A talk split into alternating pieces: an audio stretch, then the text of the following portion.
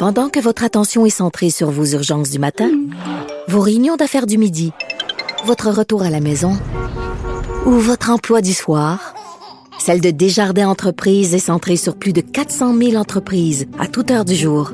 Grâce à notre connaissance des secteurs d'activité et à notre accompagnement spécialisé, nous aidons les entrepreneurs à relever chaque défi pour qu'ils puissent rester centrés sur ce qui compte, le développement de leur entreprise. Radio. Cube Radio. En direct à LCN. Tout de suite, Geneviève Peterson en direct, elle, sur Cube Radio. Et euh, Geneviève, on attend bien sûr le, le verdict là de euh, Gilbert Rozon. On ira dans un instant. Euh, il y avait ce matin donc un, un rapport qui, euh, qui était remis sur la violence euh, conjugale et ça, ben, ça vous interpelle.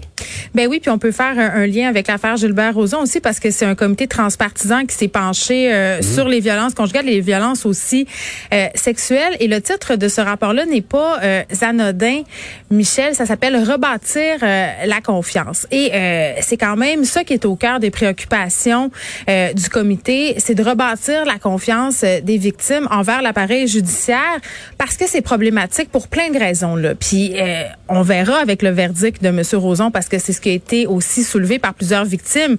S'il est reconnu non coupable, ça va peut-être encore, euh, malgré euh, le côté judiciaire de l'affaire, euh, venir un peu sabrer cette confiance-là des victimes envers le système de justice. Et je veux qu'on se parle de la première recommandation qui va en ce sens parce que pour beaucoup de gens, parfois, quand on entend, puis ça a été le cas là, beaucoup cet été par rapport à la première vague, à, la, à cette seconde vague, pardon, de dénonciation sur les médias sociaux, des gens qui disaient, ouais, mais pourquoi les victimes, ils vont pas à la police systématiquement? Pourquoi systématiquement on porte pas plainte? Eh bien, dans cette première recommandation-là du rapport, c'est à ça qu'on fait allusion. On dit, il faut que les victimes soient accompagnées dans toutes les étapes du processus, euh, c'est-à-dire du moment où elles parlent de ce qui leur est arrivé jusqu'au moment où peut-être éventuellement on se rend en cours. Et ça peu importe si on décide de porter plainte à la police ou pas parce que c'est ça qui fait euh, que pour certaines victimes on hésite encore à s'avancer à porter plainte parce qu'on sait pas parce qu'on a peur d'aller raconter son histoire 32 fois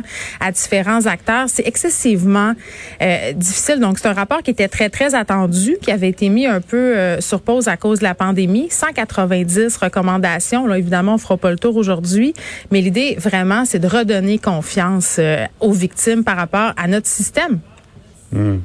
Et il y a, l'élément euh, transpartisan, donc, où tout le monde parle de la même voix, qui est quand même pas anodin non plus, Geneviève là. Hein?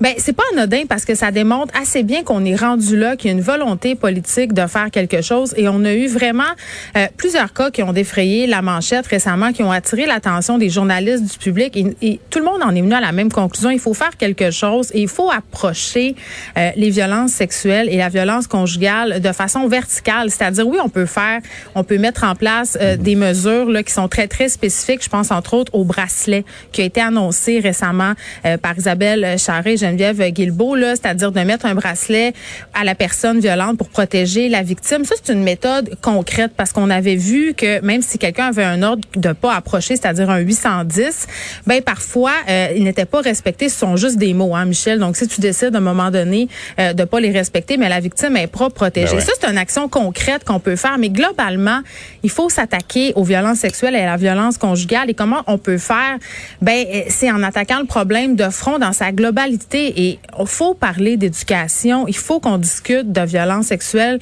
euh, de violences conjugales. euh, même avec nos enfants, avec les adolescents. Et d'ailleurs, il y avait un super euh, beau projet qui a été mis sur place avec euh, SOS Violence Conjugale. C'était un site, puis c'est encore en ligne, là, où on s'adresse vraiment aux jeunes. C'est un espèce de questionnaire qui est fait sous la forme d'un échange de textos. Donc, c'est vraiment des mises en situation. Là. Tu c'est comme un espèce de euh, dont vous êtes le héros, là, c'est-à-dire euh, qu'est-ce que je fais si telle situation-là se produit, A, B, C? Et là, ça te mène un peu dans un scénario, euh, dans un scénario de conversation. Et à la fin, ça t'explique, ça te dit si oui ou non tu es victime de violence conjugale.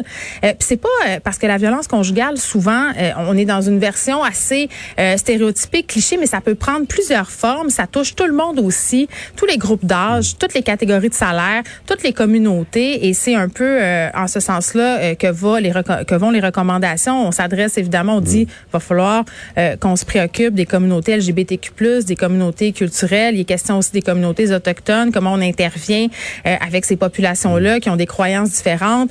Euh, donc vraiment, c'est une approche globale. C'est bien, mais j'aurais aimé qu'on parle d'échéancier parce que ça reste quand même des paroles, on va se le dire.